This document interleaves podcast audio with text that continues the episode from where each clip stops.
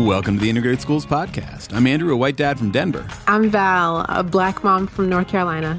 And this is New Season, New Perspectives, New Co-Host. Woo! I'm so excited to launch Season seven with a fairly significant change for the podcast. I'm deeply honored and very excited to welcome our new co-host for the season, Val.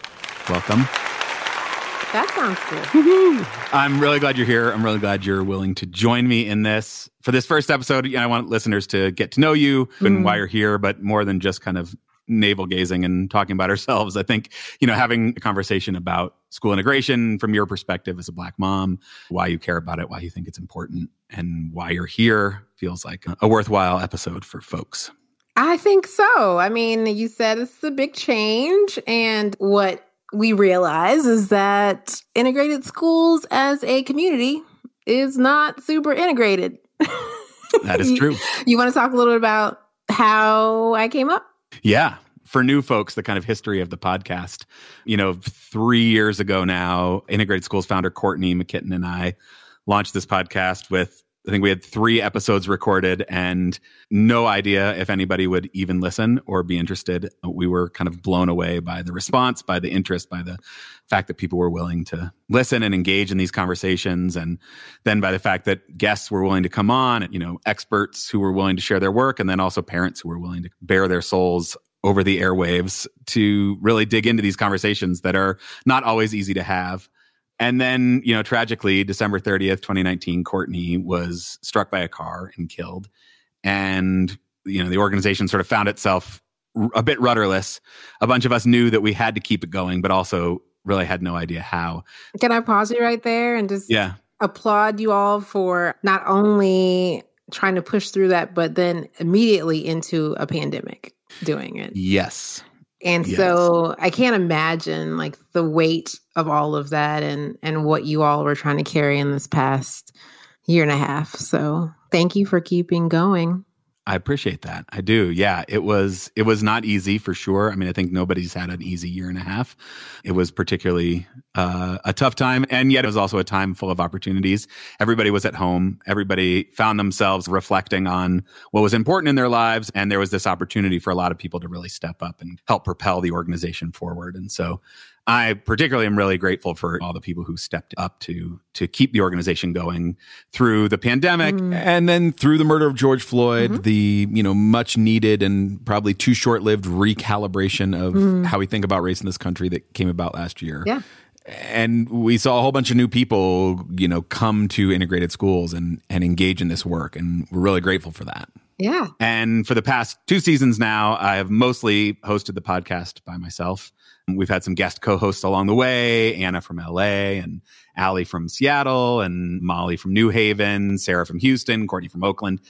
And those episodes have been really great because I think it's great to have new perspective and, you know, different voices. But then also it's really hard for me to convey my lack of certainty mm. in a three minute monologue of something that I, that I have written down. So mm. having that has really felt like something that's been lacking. I know we've heard from listeners that they have missed that as well. So it felt like it was time to bring another voice in regularly. Also, I think it's important to have male voices in these conversations that are so often relegated to the realm of, you know, a woman's job, a mother's job. I agree. But it, it's also really important to have it not just be a male voice. And so, you know, for those reasons, it felt like it was time to have a co-host, and finding the right co-host was a bit of a challenge. But I think we did. No, and, let's hope and, and so. I think, and I think it's you. Let's hope so. let's Fingers hope crossed. So. Can I tell my intersection to the story? Yeah, so yeah. It was a couple of weeks before December twenty nineteen that I reached out just via D M on Twitter to try to connect with you all through hashtag ClearTheAir, an organization I lead with educators around the country to talk about the intersections of education and racial justice. And I was just really inspired by what y'all were trying to do. And I was curious about the ways in which we could try to walk this road together. In twenty twenty, eventually got in contact with Anna, and we've just had a couple of conversations over the past year and a half about integrated schools. And I forgot I asked her this question, but she mentioned that I asked her as a Black mom from North Carolina if integrated schools was for me. Yeah, you are not alone in having that feeling and in having that question. You know, I think Courtney's original vision, one of the things that really brought a lot of people to the work was the idea of white lips to white ears, that white people hear things from other white people in a way that they don't hear it from other people, and that there is work that white people need to do, both the sort of self-reflective work of growing our own anti-racist capacity that shouldn't be the burden of people of color to do, but then also when it comes to school integration, that the way we've done school desegregation in the past has been largely done on the backs of Black and Brown families, Black and Brown students, and that for there to be some new vision of what it means to do school desegregation in a way that hopefully leads to real, true, meaningful integration, that white people have to be involved in doing the work. And so I think that mission was really clear. And and I think, you know, there's still plenty of work to do on that. We haven't, it's not like we've like wrapped up, you know, all the white people are, are have fallen in line. I think and, we got some time. We've got I think a, we have some time. We've got a little work. Mm-hmm. But the message has, you know, resonated with people who are not white, but also has left them feeling a little bit like, where do I fit in this? And, you know, we've often talked about white and or privileged. And the and or privileged was designed to mm-hmm. capture people who have other sorts of privilege that they bring to the education space, whether that's, you know, socioeconomic or educational or racial, even if they are not white folks. But it, we never really sort of directly spoke to those people. And so you and many other folks have shown up and said, where do I fit here? Do I belong here? One of our leadership team members, Ali Takata, recently published a blog post addressing the gap and the kind of disconnect that she felt and the ways that she feels like it's really limiting our growth, particularly in this moment. Mm. We have an advisory board that is almost entirely people of color. We have uh parent advisory board that has supporting advisors who are people of color who are compensated to be there. But the leadership team is almost entirely white folks. And most of our work is geared towards white folks. Mm-hmm. And, and I still think that's important work to do. And we recognize we need to grow and we need to expand the conversation. And so, so it does feel like this is a real opportunity for us as an organization, realizing that there are lots of challenges with this. If we were going to actually become a space where someone like you can show up and say, oh, I see where I fit in here. Right. Because we can't really have integrated schools without Black and Brown bodies, right? Yeah. And I think it's difficult to reach that aim if our spaces aren't also integrated. Yeah. In a way where Black and Brown folks do feel comfortable. It's, it's interesting, if I may. Start to ramble? You you definitely may, but uh, before you do, maybe mm. when you say Black and Brown, who are you referring to? When I say Black and Brown, I'm referring to all people of color. And I know that's super complex because we don't necessarily fit in those super neat boxes. But I want to make sure like everyone is welcome in that, right? Um, I'm inviting everyone into into that. Yeah, super helpful. Thanks. As you were saying. It's It's interesting that a space that is designed to strive for integration feels complicated when we seek that, right? And I think you spoke to it very eloquently about the original mission and purpose. And I agree, there are some things Black and Brown folks can yell at the top of their lungs literally for one hundred years. four hundred years. Thank you. Yes. Right. That for whatever reason doesn't translate to a general white audience all the time. And so we absolutely need you all to also be a place where people can come and learn and grow. And I think there's always been the need for the conversations to be informed by the folks who are impacted the most, right? And right. So in asking white folks to make this effort without fully thinking through how to communicate to the audience that is impacted by it, I think left a gap that Ali talked about that is really important to address. And I want to applaud you all for addressing it because the folks that are, are asking you to do this are Black and Brown folks who are like, hey, we actually do believe in this as well. And we believe that it should be done in a way that we are all equally valued in this space. So I'm here because I think it's possible.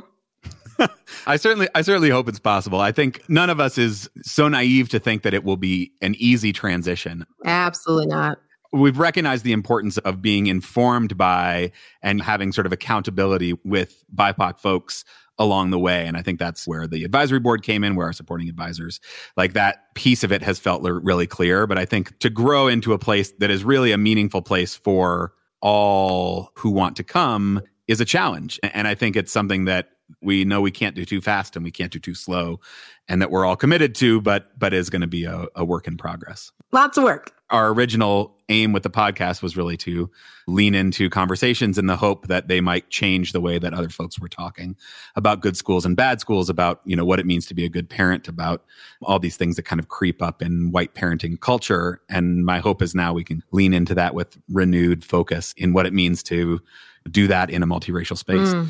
And, you know, so the, the plan is to try to do those things through the conversations that we feature on the podcast. Yeah. But I think it's also important, Val, that you and I tried to do that in the best way that we can in the conversations that we're having. Yeah. So we we hope to model during our time together some of these conversations. Yes. Some that will probably feel uncomfortable to both of us. I yep. I pledge vulnerability about things that I'm feeling and hearing and questions that I have. Yeah. I also will try to lean into my vulnerability, and I would like to promise that I won't screw it up. I know that I will screw it up in any number of ways. I can't promise not to screw up, but I can promise to do my best to set my fragility aside and hear you when I do screw up and you call me out on it. Okay. And I will try to, to do it as kindly as I can. I'm a yeah, kind person. You know. I think also what's important for me to say out loud as a Black woman and mother is that I feel like just in my, my professional role, I have built the capacity to have these conversations with white people in whatever learning phase they are in, right? It doesn't make it easy right. all the time. I used to have like a good cry once a month, you know, just to get out. Yep. Because you, you have to kind of maintain an armor in order to have these conversations, right? Right. And so me doing this with you, I don't want to communicate it's the expectation of anyone else, right? If you don't have the energy or the desire to do this as a Black or brown person, person of color, it's okay. Yeah, I mean, that's a really great point. I, I appreciate that. Mm-hmm. And and yet you are up for it. Yeah. You are here. You've built that armor. You're willing to keep doing it. Why? I do wholeheartedly believe that together is the only way we win. As um, a Marvel fan, Doctor Strange is floating in the air and he's doing all the magic hand circle light things and he's counting all of the scenarios and looking at the future. And he was like, we have one shot at this. We have one shot at winning. And I believe our one shot at winning is together. Yeah. I don't I don't see another way. And that means everyone has to prepare for some of the difficulties of what that means. It means preparing for it to be bumpy and for your feelings to get hurt. Yeah. And it means preparing for a joy that you didn't realize was possible because you did push through that. Yeah. And you're like, man, that's so dope. We did it. Like, we're here. We like, right. we did it. Yeah. And it's authentic and it's real. And it's not like a fake play date so I could be your Black friend. You know, it's right. not that. That's not what, that's not our aim. And so I think we'll figure it out. Yeah. I started this journey personally when my youngest son was in kindergarten and he's in eighth grade. So yep. I've been working as fast as I can, not but, fast. But I don't know that I'll make it before he gets out, you know, that I'll change right. the world by then. But it is my hope that every single choice and step that I take will make it better for all of our kids. Yeah, that's beautiful. I, I appreciate you sharing that because I agree. Like, the only way through is together. Our only hope is to get comfortable with discomfort, to get vulnerable, to get real. And, and my hope is that we can do that here. I was in a conversation with Doctor Micah Pollock today, who does a lot of anti-racism work. And she quoted someone who said, we're not obligated to finish the work, but we're also not allowed to, to put down our load. Yes. Right. It's not a sprint. It's not a marathon. It's a relay race. A marathon relay race, to be exact. A marathon relay race. Yes. Yes. So we each do those twenty-six miles or whatever. Like, yep. we each do that. Yep. Yep. And then we pass them done. Yeah. yeah. And it has been said more than once on this podcast, mostly by me, that this is generational work. Yeah. But my hope is that through through a lot of our conversations, we can, you know, dig into the kind of tension between the generational nature of it and the reality of the moment that, you know, we have kids who aren't learning right now and they can't wait for several generations mm. for us to get our acts together to, to fix this. Then I'm going to get you to spill all the white parent secrets. They're going to kick me out of the club, Val. I know. I know. We're going to have a good time. Yeah. Why don't you tell us a little bit about your story? You've got two kids. I do. You're in yeah. you're in North Carolina. How did you come into this work? Why do you care? Yeah, I have two middle schoolers now. I came into this work in my role as an educator, actually, when we lived in Florida. And my son, when he was five, and we were driving past his school, I was like, that's going to be your school. And he, from the back seat, he says, Mommy, am I going to have a brown teacher? Mm. And it was the first conversation that he had asked me about race at all. Like, that was the very first one. Yeah. And so I am doing the math in my head because I was a teacher in the school district and I was very familiar with right. his elementary school, the middle school, and the high school. And I said, no, no, uh, you won't. And so from that moment, I decided to use my voice as a, a teacher leader. I was the district teacher of the year that year. And I decided to start. Thank you. Thank you. Award winning. So that's, I decided, that's why we picked you, Val. Yeah. Yeah. You didn't know that. You didn't know that. Right. So I decided to try to use my voice in that way to advocate for more teachers of color in our district. And it was difficult because I went in there very um, naively about mm. the status quo. You know, we weren't originally from the area. I'm originally from Miami, Florida, about the history of the community. So I just assumed that we could just do it. Like, we could just do, just do it. Hey, just do we it. need some more just teachers of color. Let's get them. Let's right. do it, you know, and it didn't work out that way. And interestingly enough, my son at the time was going to, you know, we had school grades. So it was defined as an A school, A-rated school. Mm-hmm. And it was just not A-rated for my son. You right. know, what were the demographics of this? Yeah, it was primarily white student population. And then because of its location, it was adjacent to a university and also essentially a suburb of like NASA area. So lots of engineers. Right. So oh, okay. yeah, it was where I thought my child could b- get the best education. And we left yeah. during his third grade year to another school that was rated a little bit lower, a C school. But one that was super diverse in terms of racial makeup. The socioeconomic status was lower, you know, yep. kids were happy, you know, like, and kids were just kids and they were able to, to be around kids. That's when my daughter also attended school who looked like them and had similar socioeconomic background. My husband and I, both educators, so we're middle class, and he was able to, to thrive there in a way that was just really nice to see. And that he wasn't at the school that was sort of ostensibly a better school. Yeah. Yeah. I mean, that piece is huge. So so my oldest, we we sent her to the quote unquote good school that's right around the corner from our house for first grade because, you know, we paid a whole lot more for our house to live in that boundary. And that was the good school. And I didn't really know any better. And there it was fine. It wasn't amazing. It wasn't terrible.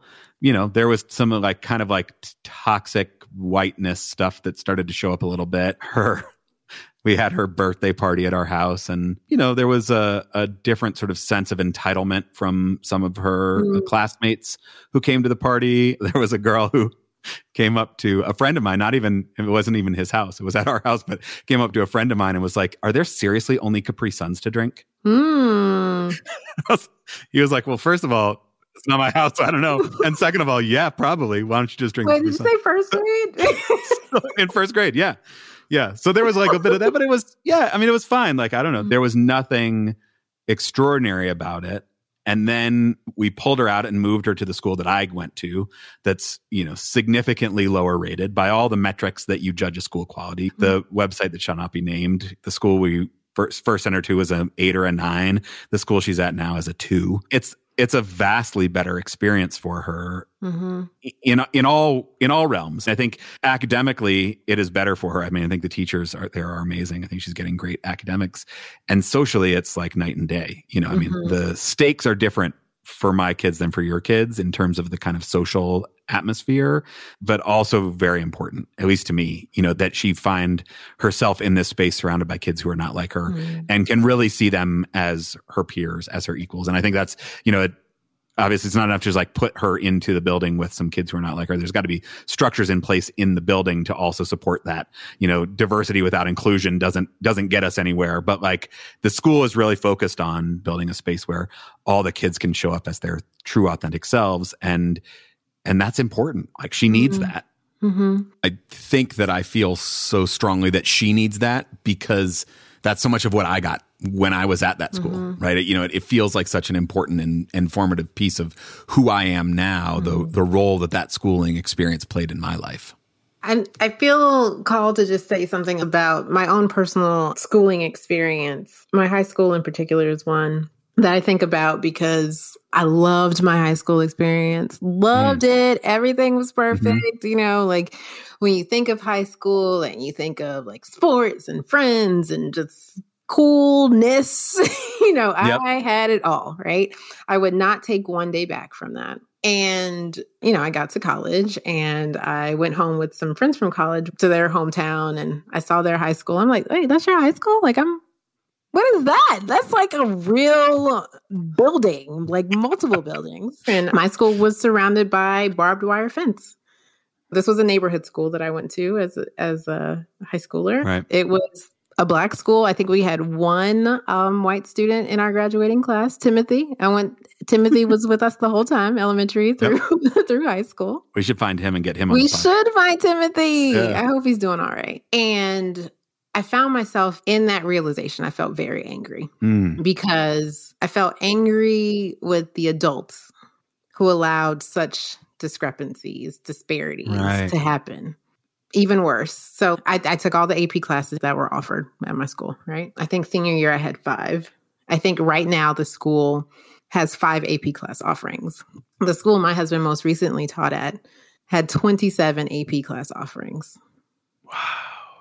That's not the kids. Right. That's not the kids making those decisions. Like there are adults who are making these decisions, and then there are caregivers who are supporting those decisions by their actions. Right. And that has nothing to do with the young people in, in the building, but what it communicates about the young people, maybe not to the young people directly, is their worth. Right. And so you're only worth five A P classes, Val. This is what you're capable of. Andrew's worth twenty-seven different choices. Yeah.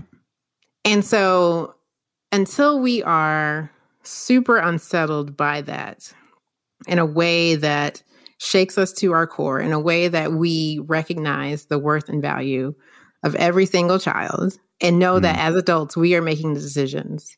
Right. That we're deciding, oh, you're scary, so we got to put the barbed wire fence around your school. Like, again, right. I had no idea. And when I realized that, I was like, wow, wow. wow. And you remember feeling that as a, whatever, eighteen, nineteen year old. Yeah. And, and, and the anger was directed towards the adults. Mm-hmm. So we've, we've talked about your kids. We've talked yeah. about you. Can we go back another generation? Yeah. What set you up to not internalize that as like, I'm only worth five A P classes, but like the adults around here are wrong? Oh, I I I come from dope people, right? so, Obviously. yeah, I, I come from a family of educators who believe in education as a means for liberation for Black people. Mm. Both sides of my family line. My mom's a teacher still. And so it was always like important, and then also really honed in and promoted like what it means to be an active citizen, right? So not just sitting back, mm. but like actually doing things to change, to to make the world a, a place that is better for folks. And I feel like that's a gift, an ancestral gift that I want to pass on to my young people too. Right. And so I was equipped in a way that probably several of my classmates weren't. So our, our freshman class started at nine hundred. Right. We graduated four oh one. Wow. So by, you know, every measure, we were failures. Yeah. Those of us who have graduated, you know, are doctors, pharmacists. Do you know who's in my graduating class? Who? Flo-Rida. Like, we were literally yeah. all you, the you, things. Yep. yep, yep, you got it all. So those are the four hundred one of us who probably had, you know, just additional supports, privileges, people to, to stay on us, people who believed in us. But by all accounts, that would be a failing school. We didn't graduate half of the group, but it. it's not because of the kids. Yeah. And so when we talk about integrating these spaces, I think you know, if I'm honest, with the five A P class offering example, if we had a few more white families in there, we may have gotten, you know, ten because right. they pushed for them, because now yeah. we see people more capable. So how do we integrate these spaces? By both acknowledging that we've done wrong. We've done wrong by the kids who have been here before. Right. And we're probably only being responsive because white families are now being in here. That's a lot of that's a lot of pain that if we don't talk about, I think continues to create the divide, because then you have schools within schools, right? I mean, that that was my high school experience. I, I went to a, from the outside, incredibly diverse high school. And then, of course, you get in the building and the A P class. I mean, we used to call it, it like apartheid school. You know, personally, there was a lot that I gained from that, because at least the extracurricular stuff, you know, the choir, the theater, the sports, like those things were all the whole student body. And so there was this chance to kind of build camaraderie and build that. But it was clear the message when it's time for things that quote unquote matter, like academics, mm-hmm. A P classes, we're going to separate these kids. And the white kids are the ones who, who are going to get the good education. Mm-hmm. The best teachers were teaching the accelerated classes. The, you know, the the brand new teacher mm-hmm. who just got hired was teaching the, you know, gen ed class. The, You're talking about my things. Experience. I, I show up my first year teaching, you know, I'm like excited. I get in class and I'm like, all right, y'all, we're reading this story. And they're like, we read that last year. I'm like, no, you didn't. They're like, yes, we did. This is our second time in ninth grade. I'm like, nobody told me that. Wow. I had a whole class of repeaters. And that class taught me more about teaching and life and everything. That class taught me everything. Right. So yeah, I, I I want to emphasize the fact that it's not the kids. And so if If white families are like, I don't know if my my child will be safe there or whatever, it's not the kids. Yeah. It's not the kids. Uh, I look at the way that all white spaces often play out, and I certainly don't feel like my kids would be any safer there. In fact, quite the opposite. Yeah. You know, Andrew, tell me your story. Tell me about your parents and what brought you into this work. I never would have imagined finding myself here, mm-hmm. caring about this, being involved in this way, which is purely my like own ignorance, because because my mom was on the school board mm-hmm. in Denver Public Schools. Her first year on the school board was when court-ordered desegregation ended mm. in Denver Public Schools. So her first year on the school board was was reassigning all the kids to all the schools. My grandmother was a teacher. Mm. My grandfather served in World War Two. He you know wrote letters to the editor practically every other week. That you know the idea of being called to be a citizen has always sort of been part of my my family tradition mm-hmm. and, and history. And so yeah, I guess I, I probably didn't have a whole lot of choice, but you know, I'd love to try to bring those voices of the that past generation along with us as we go in this. Okay. Let's talk a little bit about some of the things that we're not going to do, or okay. we're at least going to try, going to try not to do. I'm going to do my best to not ask you to speak on behalf of all Black people. Mm-hmm. We know Black people are not a monolith. You are a Black person. You have certainly bring a different perspective than I have, but you do not speak for all Black people. I appreciate that. And I will sometimes take liberties, and I'll do a disclaimer. I'm like, I'm speaking for all Black people now. um, hear you, hear you. Yes, the to next be sentence clear, I'm going to say. To be clear, all Black people agree. Right. I can confirm. Right. And I think, like you you sort of hinted at earlier, but the, the goal is not to have you be my cool Black friend to give me the like right. stamp of approval that I can tell other Black people in my life that I've got a Black friend, so I'm, yeah, I, no, I'm mm, good. Mm, I'm in. You're not here for that. Mm-mm, mm-mm. I'm here for honesty. What I, I won't do, and we talked a little bit about this, but I I do not think it is necessary for me to put my pain on display for white consumption just because, right? If I'm yeah. if I'm sharing a piece of myself and it is painful, it's honestly because you've earned that story. And so, yeah, I don't I, I don't want people of color to feel like that's a requirement to be in community with white folks. Yeah. I, yes, I will. I will do my best to earn those stories. Yeah. I, I'm not I worried about it. I'm not worried I about appreciate it. that. Well, I, I am. I am, I, I am worried about it. But I, what what are some of, if at the end of this season, it feels like this was a success, what will that Ooh. mean to you? What will that look like? So I think it'll feel like a success if people are letting us know they have a perspective they didn't have before. Mm-hmm. If people are, of color are like, all right, Val, you speaking the truth. that would mm-hmm. feel like a success. That we model all the things that are possible in this coalition building, which is pain, which is joy, which is laughter. Yeah. You know, I want to make you cry. Can I make you cry one day, maybe? It, that's actually not that hard. Yeah. I think if, if at the end of the season, it feels like we have modeled some conversations that gives people a little more courage to go out and try it themselves, yeah. that we covered some ground, presented some perspective that maybe we haven't had on the podcast, and that I have been able to earn some of those stories, I will feel like this is this has been a success. When we shoot up the charts on, on we're gonna iTunes shoot up. And, we're gonna shoot up the charts because you got an award-winning co-host. I mean, no, I mean, she's Teacher of the Year. This is no, this is no joke. Co-host here. yeah, so. yeah, and I think um, Courtney's presence is always with me in in all of this work. I know that she would not have wanted the organization to stay still. Hmm. That she would not have wanted the organization to live in whatever her current vision of it was when she died. And this feels like really a chance to kind of to go go boldly forward. She was very big on self-reflection, but not letting that get in the way of moving forward, not being so paralyzed by self-reflection that that you never do anything. Yeah. And so this this feels like a real opportunity to live into that. And so. you know, I, I I heard you say from White Lips to White Ears and the initial mission. And my hope is that you recognize there was some pre-work and we're ready for like the next round of work, you know? Yes. And now all these people you tricked into listening to the podcast are like, gonna get it. You're gonna get yep. it, listeners.